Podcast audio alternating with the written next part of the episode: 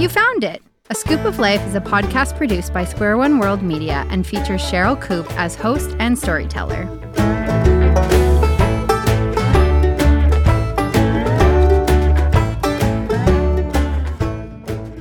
Welcome, welcome, welcome to the podcast called A Skoop of Life.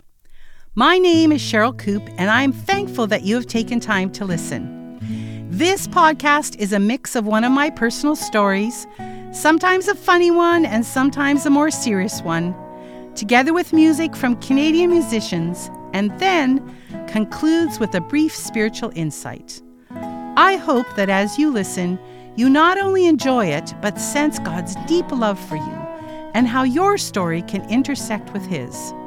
And now, enjoy the show.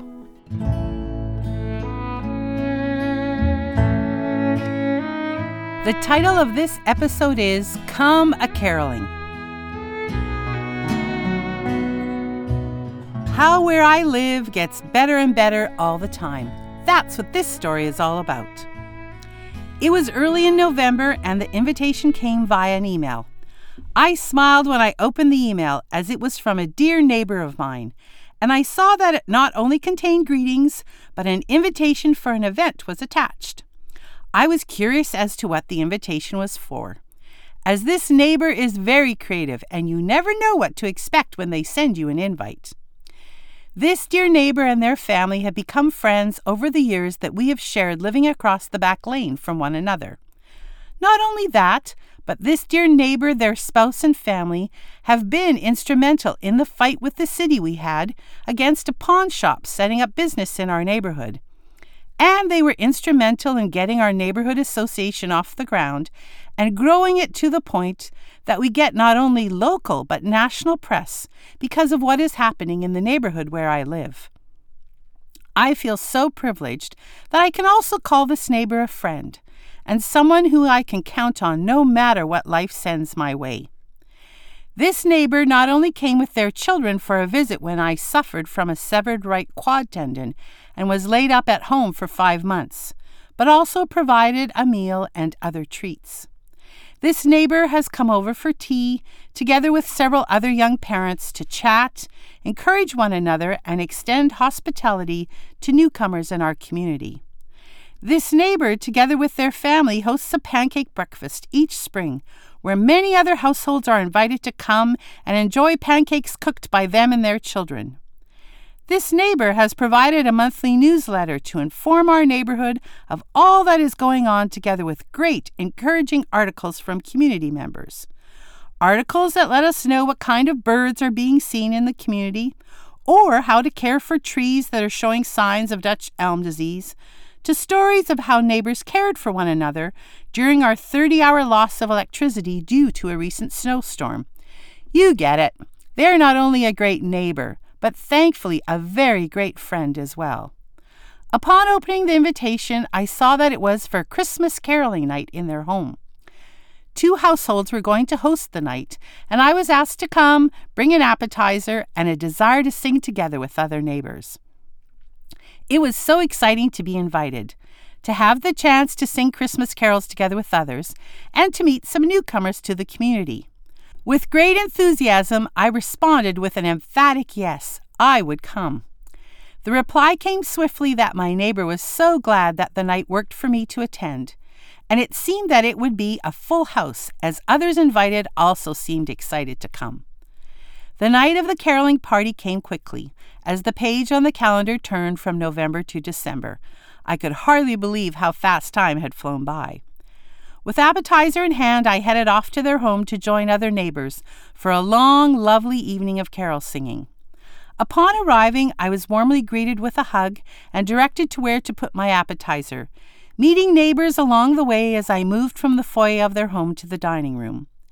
Many faces were familiar, but some were not. Not a surprise to me at all, for these neighbors knew how to include newcomers in a very easy and comfortable way. Introductions to the newcomers took place, and within a little while the singing began. Well, I did not expect several things that happened as soon as we started singing. One was the beautiful harmonies. Another was the number of instruments that people played as part of the carol sing. Another was the different languages in which the carols were sung. It was so mesmerizing to me at how beautiful the singing was that at times I could hardly sing along, for all I wanted to do was just sit and listen to this choir of heavenly voices singing Christmas carol after Christmas carol. To see such a diverse group of people gather around such a simple act, that of singing together, was such gift, not just to me, but to all those in attendance. The delight of this gift for others was evident by the many smiles, laughter, and how the requests of which carol to sing next never waned. Finding a time to call the singing over was a challenge, as we all were enjoying our time together. And once the evening was done, I found myself savoring every moment of it, and even grieving a little that it was over. What a fabulous way to begin the season of recognizing Jesus' coming to earth! by singing together with a group of neighbors from diverse backgrounds and diverse faith perspectives.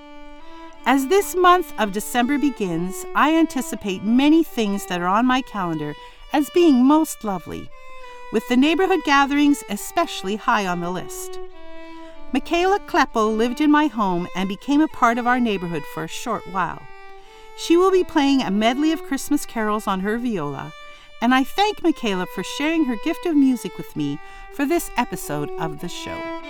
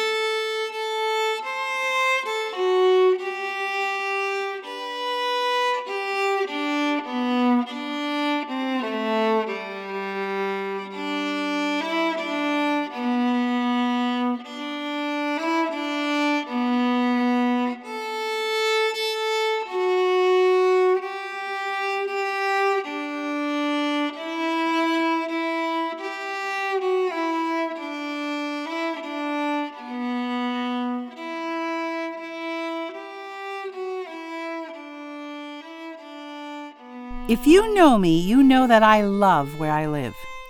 The reason I love living in my neighborhood is the deep sense of community it offers. In this time in history, having community is such a huge gift, and one that many do not have. If we were to take time to get to know our neighbors and extend the gift of hospitality to them, I think it could make an impact not only on us, on our neighbors, and on our cities, but perhaps even on the world. God has designed us to live in relationship with one another and with Him. God sent Jesus to earth so that through the death of Jesus, we could have a relationship with God and then in turn with others.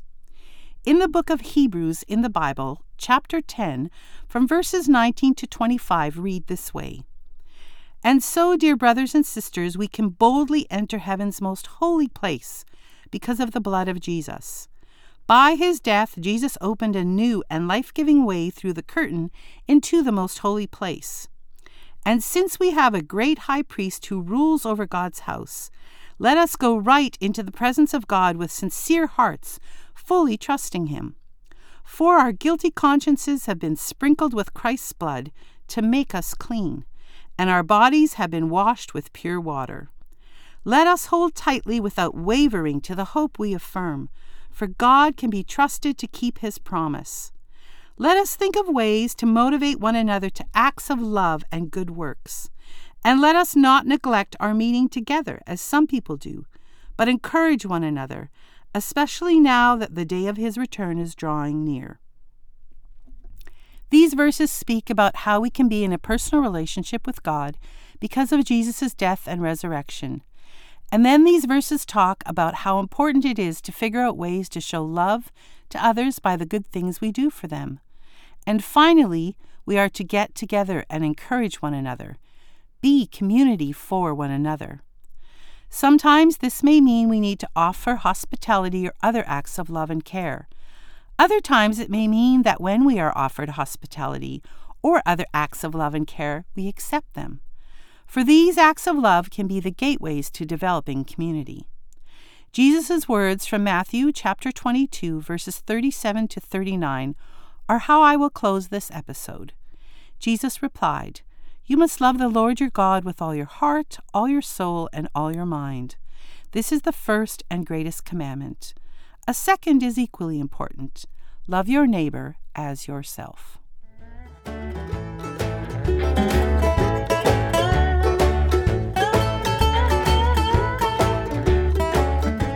Thanks for listening, and I hope you will let me know not only what you think of the show, but also something that may have resonated with you, made you laugh, or encouraged you. You can contact me via the website www.askoopoflife.com or on Facebook or Instagram under A Skoop of Life. However, let me spell that for you because you may think S C O O P like an ice cream, but it is www.askoopoflife.com, like in my nickname, Scoop. I would love to hear from you. My team here at Square One World Media and I enjoyed producing this episode, and I hope you will come back and listen to more episodes as they are loaded on www.askoopoflife.com.